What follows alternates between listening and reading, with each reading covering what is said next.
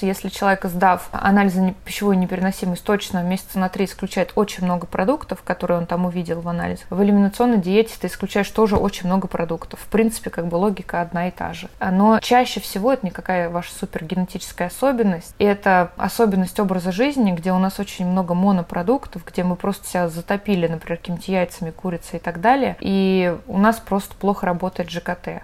Поэтому надо этим всем заниматься и разбираться. И вообще, говоря о том, что стоит делать в ЗОЖе, да, не только то, что не стоит. Пищевое разнообразие – это невероятно крутое правило, которое, помните, всегда придерживайтесь. Это бесплатное правило. Разнообразие продуктов, ротация продуктов – это то, про что я часто говорю. То есть чередование. Не ешьте каждый день орехи. Если вы едите орехи, меняйте хотя бы их вид. А не ешьте каждый день курицу. Не ешьте каждый день яйца и так далее. Не ешьте каждый день овсянку, хотя раньше казалось это нормой. Чередование – очень классное правило.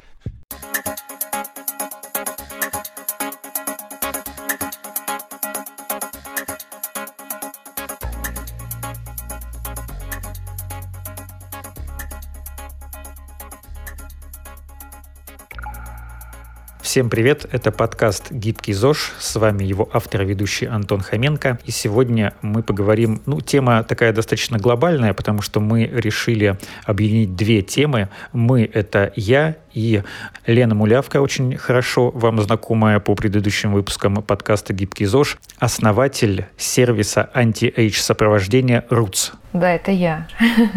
Недавно мы в своих телеграм-каналах это телеграм-канал подкаста «Гибкий ЗОЖ», на который, я надеюсь, вы все уже давно подписаны. Если не подписаны, то ссылка в описании, можете сделать это прямо сейчас. И детокс-канал Лены Мулявка, на него тоже ссылка есть в описании этого подкаста.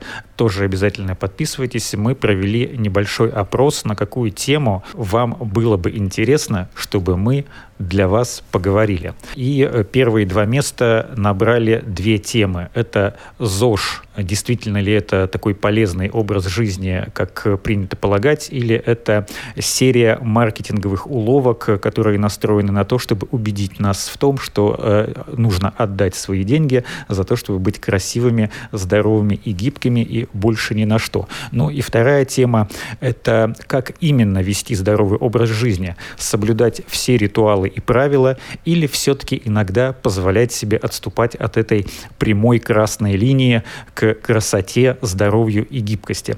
Вот сегодня на эту тему и поговорим, и я бы хотел сказать, что миссия подкаста «Гибкий ЗОЖ» заключается в том, чтобы мотивировать людей заниматься спортом и придерживаться, а не соблюдать, придерживаться здорового образа жизни. А уж будете вы это делать или нет, это уж дело ваше. Если будете, то желательно делайте это правильно. Вот для этого, собственно, я больше года назад этот подкаст и создал. Итак, Лена, угу. что же такое ЗОЖ? Это действительно полезная штука? Или нам только об этом рассказывают, а на самом деле ситуация складывается совсем по-другому. Что говорит об этом доказательная медицина? Знаешь, как любой подкаст, мне кажется, мы начинаем с того, чтобы разбираться в понятиях. ЗОЖ – понятие очень широкое, смотря что в него включается, каждый включает в него что-то свое. У кого-то необходимый минимум, так называемый, кто-то вообще лютый биохакер. Поэтому в целом точно могу сказать, что для большинства людей профилактические меры как их можно назвать, да, они очень эффективны для продления молодости, для продления активных лет жизни, для избегания каких-то заболеваний серьезных, хронических в том числе, потому что образ жизни, он в буквальном смысле мог, может включать и выключать гены, нужные и ненужные. Это называется эпигенетика. И есть, конечно, исключения всегда, когда, например, кто-то пил, курил, дожил до 115 лет, и такие примеры встречаются, Черчилль, да, по-моему, если я не ошибаюсь. Если я ошибаюсь, Уинстон Черчилль, да, он очень да. любил покурить сигары, выпить да. вискаря э, или бренди, я уже не помню, что он там угу. предпочитал, но это, это точно был очень крепкий напиток, да. и он э, буквально каждое утро с него начинал. И ничего, самый популярный премьер-министр Великобритании. Не то, что и Ли Страс. Здесь надо всегда понимать, что на одного Черчилля есть миллион людей, которые делали то же самое, и до 60 точно не дожили, и поэтому исключение из правил. Оно всегда правило только подтверждает. Во-вторых, есть еще какая-то итальянская женщина, что что-то подобное тоже делавшая в своей жизни до 115, по-моему, дожившая. И здесь еще есть такой момент антистресса очень важный. Если они вели такой образ жизни, вообще их ничего не напрягало, да, то это тоже элемент образа жизни заниматься стрессопротекцией, например, да, как э, делают это они, не заморачиваясь на еде, на том, что они ограничивают себя в чем-то. И вот мы, как правило, когда работаем с клиентами, очень внимание уделяем тому, насколько много стресса принесет то или иное ограничение. И, как правило, работаешь поэтапно. Есть люди, которые приходят к нам в очень сильных больших дефицитах, дефицитах нутриентов. И как правило, надо работать над, э, над сном, над питанием, над э, двигательной активностью, над дефицитами и так далее. И мы к, таким клиентам относимся с пониманием, и мы прописываем на первый месяц, наверное, точно только исключительно восполнение дефицитов, вообще их не трогаем с их образом жизни, потому что они будут настолько пассивные, они будут настолько э, замороченные, может даже где-то агрессивные, либо депрессивные, что им надо хоть как-то сейчас дефициты эти поднять и, соответственно, дальше уже идти очень плавно. Это вот к каким-то деталям образа жизни, все ли соблюдать или не все соблюдать. Давайте перейдем к конкретным вопросам, которые нам задавали. Очень много вопросов было про БАДы, про биологически активные добавки, потому что их действительно очень много существует. Э, кому-то прописывает врач, кто-то увидел рекламу по телевизору или в интернете и решил, что вот именно этот БАД ему нужен для решения той проблемы, э, которая у него возникла. Расскажи, что такое БАДы, насколько вообще эти биологически активные добавки полезны, ну, в общем смысле, потому что каждый конкретный пример мы разбирать не будем, угу. и э, нужно ли им придавать какое-то серьезное значение, могут ли только БАДы помочь при решении какой-то проблемы, при решении какого-то вопроса? Вопрос очень интересный актуальный. Если ты позволишь, я издалека начну э, и скажу, что вообще медицина и функциональная медицина и здоровый образ жизни, мне кажется, это такие творческие вообще ниши, в которых нет на самом деле ничего однозначного, как и во многом в нашей жизни. И мы с тобой, мне кажется, в каждом подкасте уходим в какую-то философию э, периодически. И вот про это я тоже хочу сказать. Э, прежде чем говорить о БАДах или о каких-то других принципах здорового образа жизни, которых стоит или не стоит придерживаться, всем хочется объяснить. Да, всем хочется понятных решений, чтобы им говорили, да, это надо делать, нет, этого делать не надо. Но правда в том, что многое вообще вилами по воде написано. Есть какие-то неоднозначные вообще подходы и так далее. Да, есть исследования, есть так называемая доказательная медицина, которая основывается на исследованиях. Но как правило, исследования делают компании, которым это как-то финансово выгодно, да, которые фармой занимаются, или БАДами в том числе занимаются. И это уже факт, а, и все в медицине или около медицины знают, что если исследование выгодно показывает какой-то препарат да, в каком-то цвете, либо процедуру, которую можно за деньги продавать, оно активно публикуется. Если показывает что-то наоборот, то это все может умалчиваться. Да? Исследования, которые могут показать эффективность каких-то бесплатных методов, они либо вообще не проводятся, либо они так не популярны. То есть исследования могут быть там, на 30 людях, исследования могут быть на нескольких тысячах человек. Соответственно, доказательная медицина тоже сомнительная такая вещь, она не всегда будет справедлива, так скажем. И есть врачи, например, я много таких знаю, которые говорят, я вот работаю так, я вижу по своим клиентам прогресс, поэтому я такую стратегию выбираю. Но при этом нигде это не доказано. И если врач очень уверенно вам что-то говорит, либо он хочет просто, чтобы вы это делали, потому что эффект плацебо никто не отменял, он очень великолепно работает, этот эффект, а, либо ему точно так же кто-то сказал, что вот это факт, это истина. На самом деле истин очень мало. И вот мы прям зуб давать, если ты профессионал, если ты вдумчиво относишься к своему делу, зуб давать не можем ни по поводу БАДов, ни по поводу чего-то там еще, потому что эти вещи неоднозначные. Появляются новые исследования, новые данные, и периодически все меняется. Так вот, к БАДам, если возвращаться э, и приземляться уже на эту тему, с одной стороны, функциональная медицина сейчас э, говорит о том, что да, мы все в основном находимся в жутких дефицитах по нутриентам. Это витамины, это минералы в основном. Причин очень много. Наш образ жизни, наше углеводное объединенное питание, наше однообразное питание. То есть у нас нет, допустим, огромного количества овощей, фруктов, которые присутствуют, которые чередуются. Во-вторых, у каждого первого проблемы с ЖКТ, проблемы с усвоением этих витаминов, минералов, проблемы с усвоением даже белков, жиров и углеводов, что уж говорить о каких-то микронутриентах. Третье. Наша почва объединена. То есть э, во многих странах она уже там на 70-80% объединена. И, соответственно, все, что мы получали из килограмма апельсинов, условно говоря, да, мы сейчас можем получить из 10 килограммов апельсин. И функциональная медицина нас подводит к тому, что витамины, минералы – это классная штука, и этим надо пользоваться, потому что сейчас уже вот совсем никуда без этого невозможно наесть. Или если наедать вот это все, да, вы должны тоннами вообще съедать кучу овощей и фруктов, правильно приготовленных, правильно собранных, спелых, необработанных, и у вас зубов не хватит, чтобы э, это все съесть, грубо говоря. Это с одной стороны. С другой стороны, э, очень аккуратно можно говорить сейчас, что есть уже какие-то исследования, какие-то группировки, которые говорят, вы знаете, на самом деле, по, по некоторым исследованиям, которые просто никому не выгодны, вообще эти БАДы никому не помогают особо. Есть эффект плацебо, есть исследования, которые показывают, что дают плацебо людям, и плацебо в двух разных версиях таблеток. Одна таблетка большая, другая маленькая. И у людей эффект от плацебо от таблетки побольше выраженнее гораздо, чем от таблетки поменьше. То есть понимаешь, насколько плацебо работает. И исследований, говорящих об эффекте плацебо, вообще очень много. Мне кажется, в каждом исследовании БАДа там плацебо тоже дает результат. Поэтому есть некоторые там уже ученые врачи, которые говорят, что БАДы на самом деле вот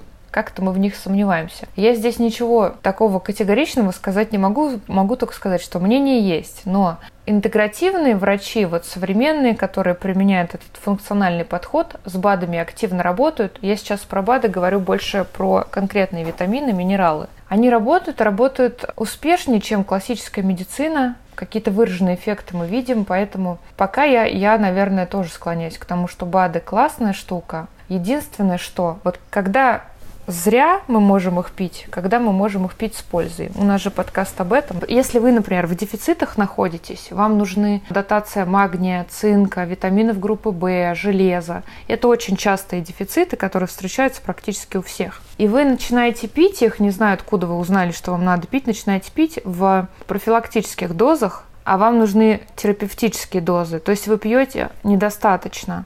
Вы будете эти БАДы дорогущие покупать зря, потому что особо ничего у вас там не изменится. Например, будете пить 5000 единиц витамина D, а вам нужно 10 какое-то время потому что совсем уже все плохо. Вот это будет зря, поэтому БАДы лучше, конечно, всегда идите к хорошему интегративному специалисту. Во-вторых, они могут не усваиваться у вас в ЖКТ, и, соответственно, здесь надо параллельно работать с желудочно-кишечным трактом. Это тоже очень частая история. Можете просто есть их неправильно, например, жирорастворимые витамины – а, Д, Е, К, их надо с жирной пищей есть. А если нарушено, нарушен желчеотток, да, тоже они не усвоятся, тоже будете зря БАДы покупать. Соответственно, момент вот тонких настроек работы БАДов, он очень такой запутанный. Просто идите к хорошему специалисту, не ломайте голову. Вот, например, мы, конечно, я здесь нас похвалю, да, просто все делаем за человека, смотрим дефициты, мы какие-то нутрицептики можем назначать сразу, какие-то после анализов. Часто их используем. Обязательно очень все хорошо разъясняем, обязательно пишем, что утром, что вечером, что с едой, что не с едой. Обязательно параллельно работаем с желчеоттоком, с ЖКТ, ну, потому что это самые частые нарушения тогда БАДы эффективны. Мы прям говорим, вот это вы два месяца так пьете, потом вы так пьете, потом вы возвращаетесь на коррекцию.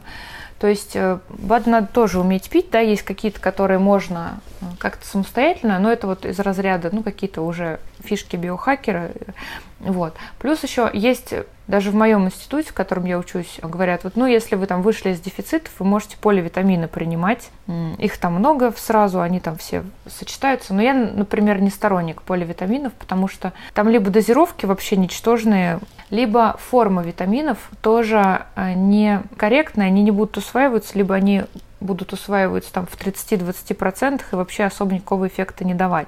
Поэтому формы витаминов и минералов, там магний цитрат у вас или магний э, это такие тоже вещи важные. На это можно либо целую лекцию читать, там, да, двухчасовую, либо лучше прям отдаться хорошему интегративному специалисту. Вот. И в поле витаминов там иногда формы витаминов и минералов встречаются совершенно бесполезные. И здесь тоже надо понимать, что вы будете деньги выбрасывать, вроде как это написано все классно, да, а форма на самом деле не рабочая. Поэтому и деньги они на этом зарабатывают. Какая-нибудь самая дешевая, самая доступная форма.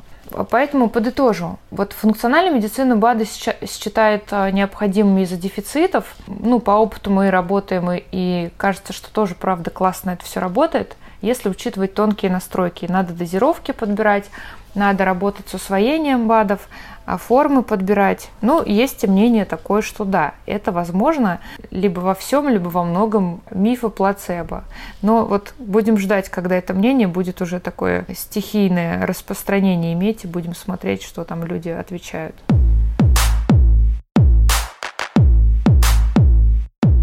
То есть для того, чтобы понять, что конкретно и в каких дозировках тебе нужно, неважно, о чем идет речь, об БАДах или о каких-то лекарствах, нужно сходить к врачу, который заставит тебя сдать анализы. Угу. Опять же, многие тоже любят себе назначать анализы, либо сдают все подряд, угу. либо сдают что-то одно, но это все равно не то. Вот как в этом вопросе правильно подходить, особенно если ты человек, который занимается спортом, и тебе нужно понять, э, насколько эффективен твой организм может быть в той ага. или иной ситуации, тебе нужно сдать э, какие-то анализы, вот что делать э, в этот момент, на что обращать внимание. Ну, понятно, что сходить к специалисту, к врачу, но думаю, что этого недостаточно. Это вообще очень классный вопрос, потому что логика сдачи анализов, она где-то справедливо работает, а где-то она работает тоже, ну, просто как индустрия, в которой надо деньги зарабатывать. Мы, как мне кажется, делаем проект вот в идеальной форме отношения к клиенту, вот в идеальной форме эффективности. Поэтому мы на самом деле,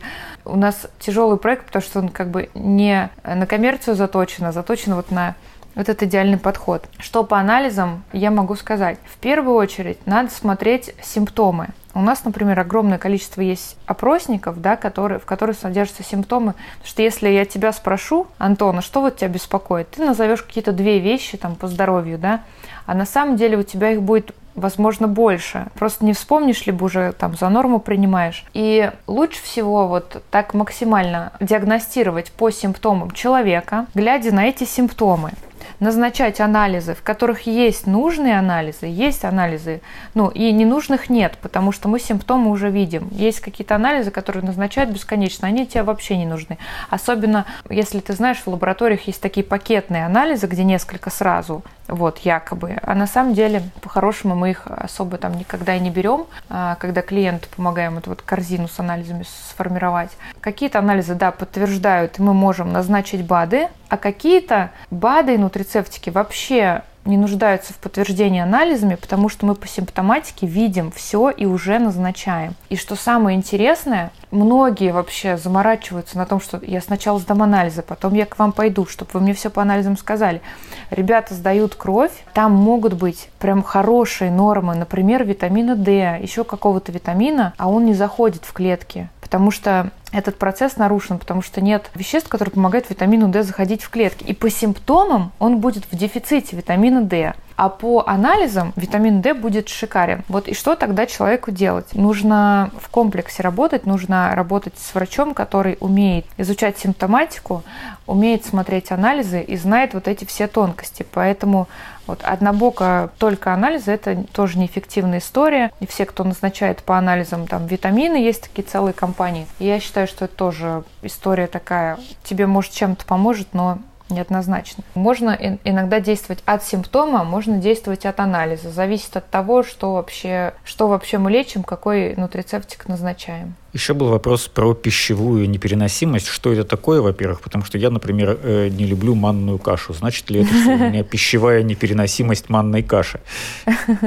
Нет, на самом деле пищевая непереносимость э, коварна тем, что ты обычно, может, и любишь этот продукт. Есть пищевая аллергия, есть пищевая непереносимость. Аллергия – это вот тебе сразу плохо, какое-то есть проявление, если ты съел этот продукт. Пищевая непереносимость, она работает так, что в целом ты что-то съел, в основном это глютен, молочные продукты, возможно, орехи, какие-то фрукты, овощи такие, может быть, яркие, вроде помидоров. И все у тебя в порядке, тебе нравится этот продукт, но, не знаю, суставы реагируют на погоду, или есть какой-то атопический дерматит, например, или сухая кожа. Ну, ты как-то это не связываешь, а на самом деле это пищевая непереносимость. Сейчас очень много анализов тоже есть на пищевую непереносимость, и это, в принципе, стало индустрией. Например, Immunohealth, когда ты сдаешь анализы, сдаешь кровь, и тебе говорят, вот огромный список того, что тебе нельзя, огромный список того, что тебе а, там пока нельзя, ну и вот тебе три продукта, которые тебе можно. А здесь надо четко понимать, что есть пищевая непереносимость генетическая, вот ничего ты с этим не сделаешь. Но это, как правило, бывает очень редко. Есть пищевая непереносимость приобретенная, которую мы сами заработали и сами в этом виноваты. Например, первая причина это как раз синдром повышенной кишечной проницаемости, вот так называемый дырявый кишечник, мы про него уже говорили с тобой. Из-за фастфуда, из-за каких-то, какого-то повышенного стресса, токсинов, вирусов и так далее, кишечная проницаемость повышается, и у тебя через кишечник в кровь попадают там прям непереваренные кусочки там какого-то белка, петрушки, там чего-то еще. И у тебя начинается пищевая непереносимость на эти продукты, причем может быть так коварно, что у тебя непереносимость глютена, ты его ешь, ты не знаешь про это, он повреждает твою кишечную стенку, и туда проникает все подряд вообще, и начинается пищевая непереносимость на какие-то великолепные продукты, вроде, не знаю, шпината, допустим, вместе с глютеном. И вот это анализ на пищевую непереносимость все это покажет. Но на самом деле это совершенно не значит, что вам не надо всю жизнь есть, не есть шпинат. Да, в острый момент его надо исключить, но найти вот эту главную причину какую-то, может быть, на самом деле у вас все хорошо с глютеном, вы просто настолько его много едите, что это ну, невыносимо уже плохо организму. Либо, например, точно будет пищевая непереносимость, если вы каждый день едите яйца.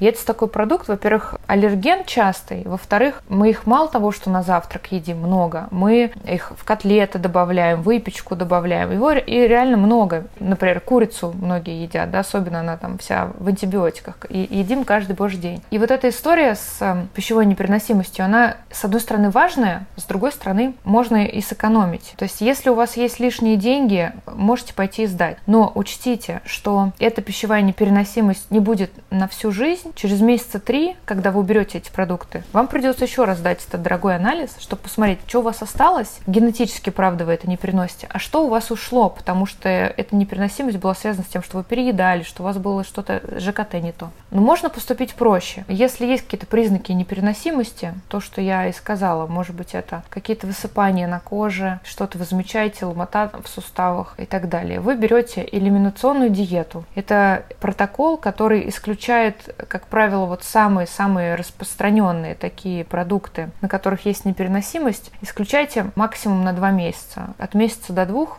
кто-то говорит, что больше месяца не надо, кто-то говорит, лучше два месяца исключить. Это диета, которой не надо придерживаться всю жизнь, потому что пищевое разнообразие очень важно. Там исключается молочная продукция, там исключаются морепродукты, как правило, там исключается глютен. Иногда исключаются орехи не везде, но лучше, конечно, их исключить особенно если много едите кофеин. И, э, ну, естественно, пищевой мусор, то есть весь сахар, десерты, вот это все, что с глютаматом, все это 100% исключается. И я бы еще исключала у людей то, что они едят бесконечно много каждый день. Ну, например, бананы, например, не едят. В принципе, фрукты можно, но лучше исключить. Или вы каждый день едите огурцы, помидоры. Ну, хотя бы помидоры исключите посленовые. Вы это не едите два месяца. Замечаете, что-то вам стало лучше. Начинайте вводить один продукт недели на две. Яйца возвращайте. Видите, стало хуже яйца убирайте, возвращайте бананы, видите, стало хуже или ничего не изменилось. Вот так вот вы методом проб и ошибок делаете. И это экономит ваши деньги, но с другой стороны, это чуть дольше по времени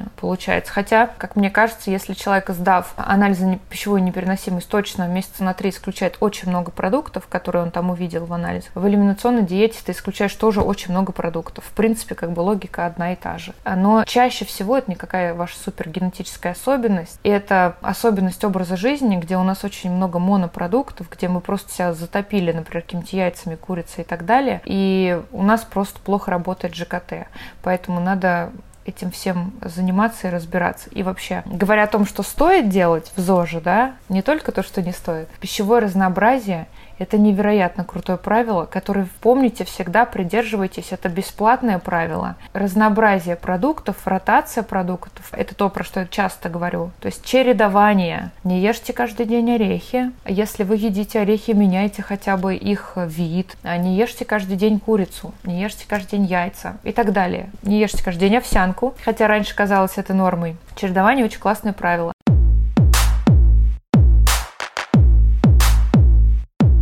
Утром у меня всегда яйца. Конечно, это не яичница какая-нибудь каждое утро, да, но это может быть омлет, яичница, вареные яйца, ну и так далее. Яйца пашот, там, яйца бенедикт, но вот каждое утро. И если это не яйца, то это, например, какие-нибудь оладьи, сырники, то есть там все равно яйца в этом рецепте угу. присутствуют. У меня была мысль перейти, я вообще каши не очень люблю, но попробовать овсянку, потому что она же может быть вкусной, если туда добавить какого-нибудь жирного молочка, молочка, как ты помнишь, в прошлый раз рассказывала, каких-нибудь ягодок красивых, темных. Угу. Вот, это, возможно, это будет вкусно. Но я не уверен, и я никак не могу заставить себя попробовать.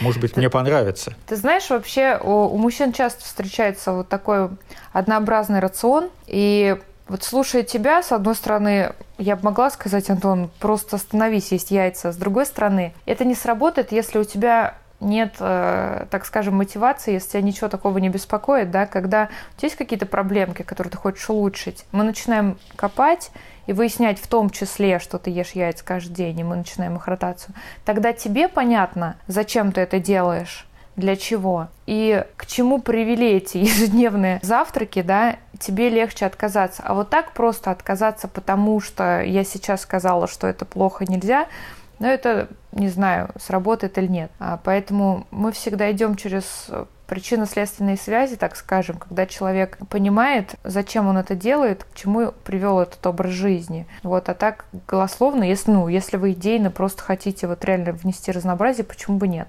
Но если ты будешь один день есть яйца, второй день есть овсянку, тоже так, такое себе. Нужно прям разнообразие, разнообразие. Прям и гречка, и какие-то салаты. Вообще такие биохакеры, как я их называю, люди с супер классным образом жизни, у них а, завтрак на самом деле нестандартный в общечеловеческом понимании завтрак больше похож на какой-то обед или ужин. Это такой уже даже тренд внутри э, таких зожников. На, на завтрак есть ну, какая-нибудь рыба, может быть, даже какая-нибудь курица, э, салаты, очень много зелени. То есть реально то, что похоже больше на обед. Потому что есть ротация яиц, ротация круп, вот, и такое разнообразие, большое количество клетчатки. Как в старом шлягере конца 90-х годов. Внимание, спокойствие, сейчас они появятся. И студеною зимой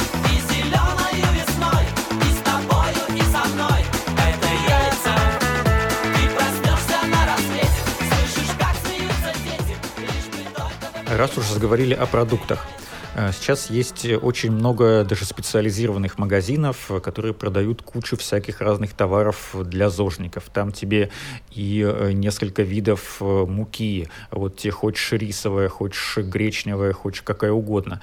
Какие-то разные напитки, батончики, непонятно из чего сделанные. Если человек придерживается принципиально или просто по своему желанию, без принуждения, здорового образа жизни, значит ли это, что он должен покупать еду только в таких магазинах mm-hmm. или обычные супермаркеты с совершенно обычной едой ему тоже подойдут. Приходит зожник и приходит незожник, и они с одной полки покупают продукты, оба их едят, оба счастливы.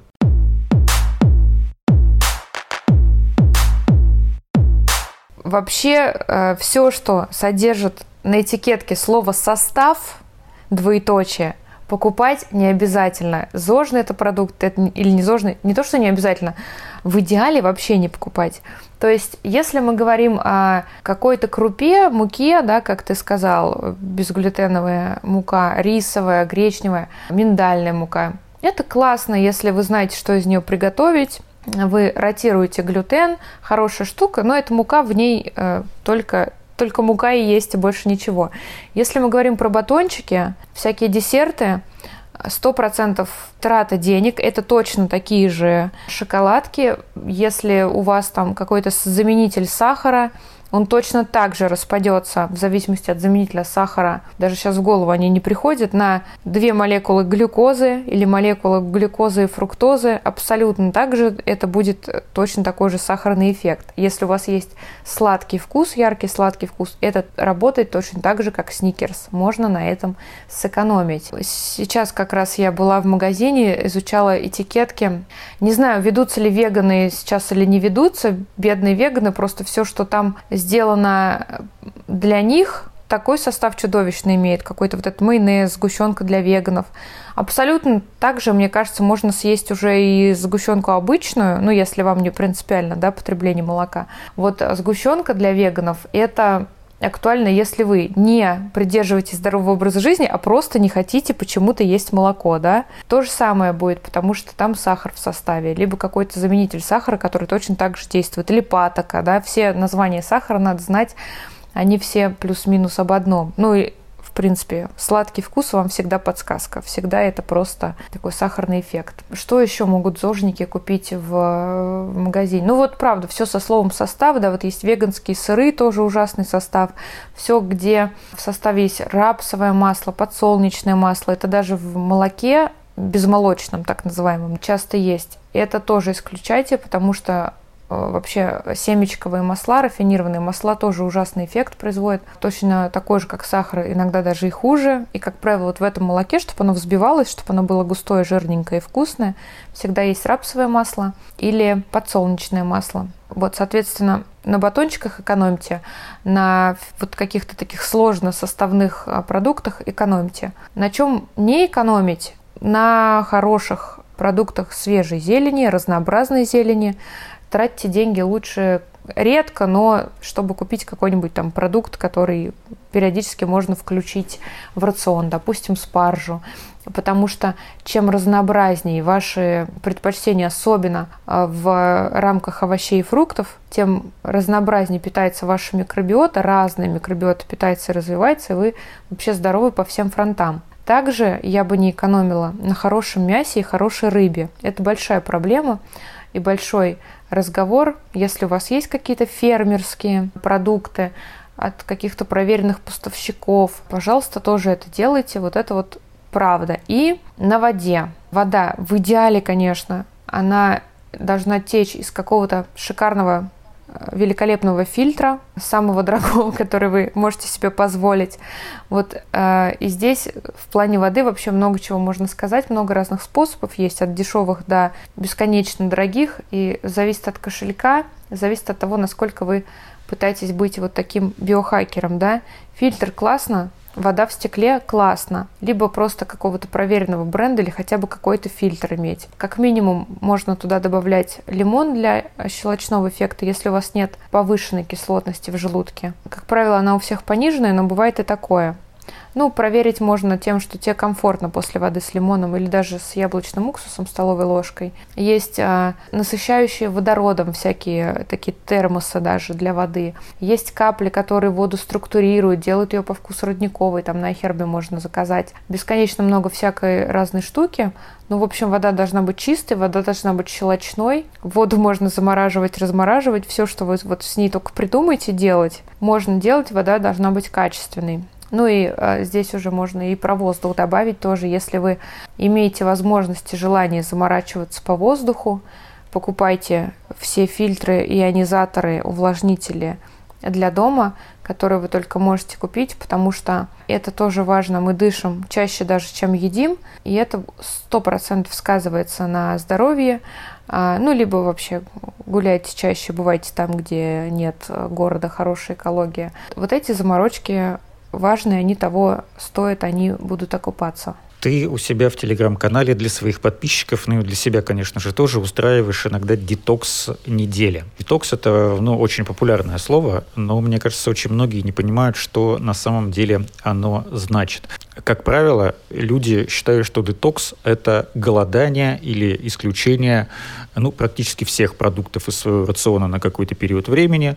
Ну, грубо говоря, просто сидят на хлебе и воде. Расскажи, что такое детокс э, и для каких случаев он вообще будет полезен? Ну, мне кажется, детокс слово такое сейчас уже не удержать это слово в рамках какой-то одной концепции, как, не знаю, как импрессионизм, да, техника, рисовать ты можешь что угодно. Я э, проще могу объяснить детокс как э, отдых организма от чего-то, скорее отдых пищеварительной системы. Он может быть как вот максимальным голодание, например, на воде, так и минимальным, когда вы просто лишний раз, э, не знаю, не едите батончики, десерты, если вы их едите регулярно. Вот я, например, делаю детокс четверги, когда э, подписчиков прошу отказаться от чего-то. Они могут на воде посидеть, а могут просто булочку не съесть, если они едят после обеда, да, вот, а сэкономленные деньги перевести куда-нибудь в фонд. Это тоже я могу детоксом назвать. Вообще, как человек, который вместе с Organic Religion привез детокс-соки в Россию, тут надо объяснять теперь людям, тянуть, потому что до нас реально не было детокса в, в России а, и мы привезли соки. Могу сказать, что это, с одной стороны, вещь хорошая, что детокс на соках, причем правильно составленных, не на фруктовых, да, на в основном на овощных, а, на, на соках холодного отжима, что фастинг, то есть голодание, да, это вещь классная, но не обязательная. Все, что заставляет ваш ЖКТ отдохнуть, все хорошо будет работать. Это хорошая антиэйджинговая штука, хорошая штука для восстановления, регенерации, для вашего иммунитета – то есть э, детокс на соках, когда вы там особо ничего не перевариваете, будет работать. Фастинг, когда вы не едите там либо день, либо 16 часов, тоже будет работать. Но всегда надо помнить, что если между этим детоксом или если между этим фастингом там просто хоть трава не расти, да, вам это ничего не поможет. У нас и клиенты такие были, я помню, что они вот просто во все тяжкие идут и на утро им срочно везите детокс. Естественно, особо это эффект какого-то не имеет. Когда человек плюс-минус в рамках, и он пьет соки по понедельникам, классная штука. Или фастинг делает по понедельникам, что совсем бесплатно. Так что вот э, в этом плане детокс-соки либо фастинг, э, я объяснила, хорошо работает, но если вы в целом не, не особо беспределите.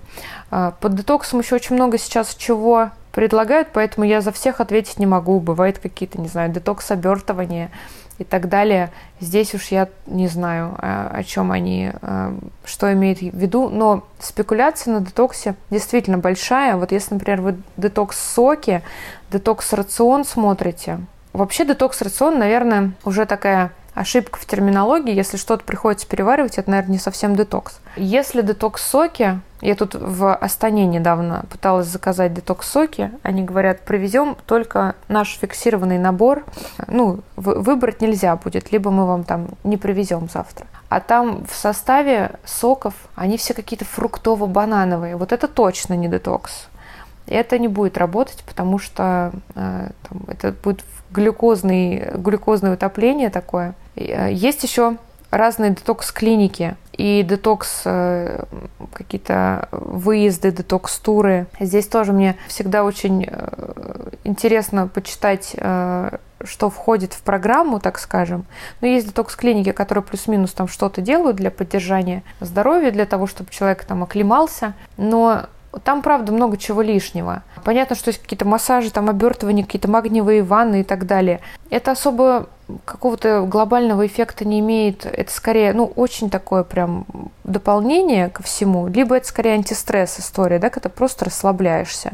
Всегда в этих детокс-турах включена консультация врача с какими-то анализами, и это, как правило, просто анализы крови общие, либо биохимический расширенный анализ, который вы можете сдать гораздо дешевле клинике.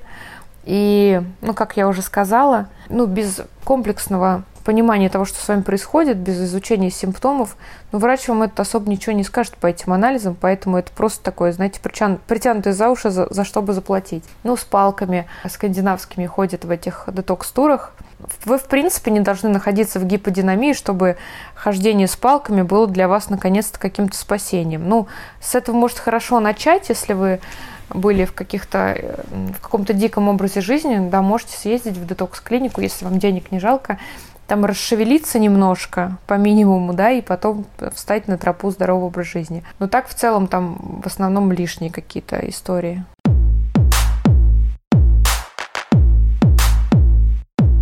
Коллаген и протеин. Еще были вопросы про такие вещества, но прежде всего про коллаген.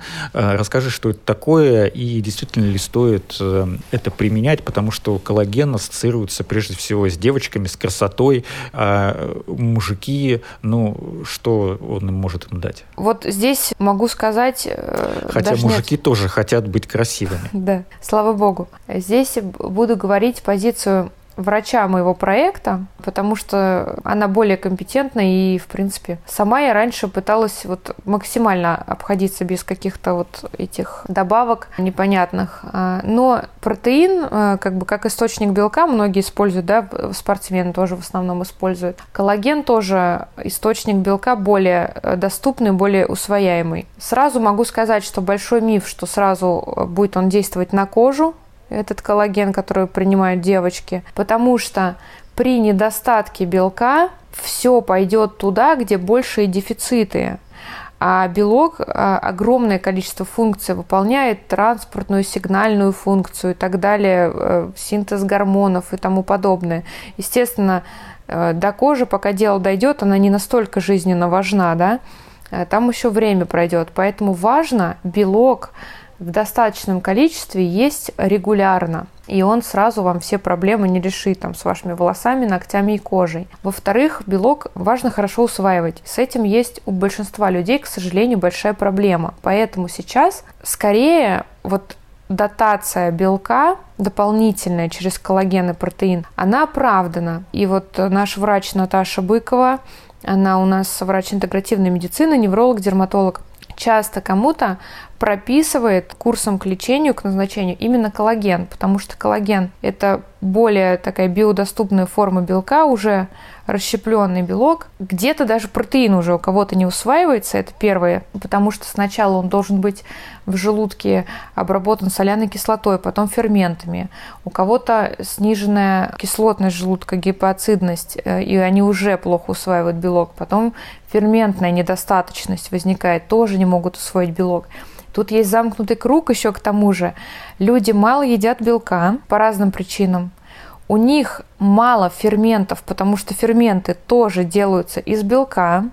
Когда они начинают его вдруг наедать, наконец-то, там мясо какое-то, что-то еще, белок не усваивается, потому что ферментов было мало. Вот, короче, такой порочный круг возникает. Тут коллаген очень хороший спаситель, потому что он гораздо лучше, легче усваивается. Меньше надо ферментов, гидролизированный коллаген, именно гидролизированный, который уже частично расщеплен, пептид коллагена. И, соответственно, здесь можно как-то делать эту дотацию белка, если у вас уже проблемы с усвоением. Это хорошо и для девочек, и для мужчин, и для людей пожилого возраста у них очень много проблем с усвоением белка.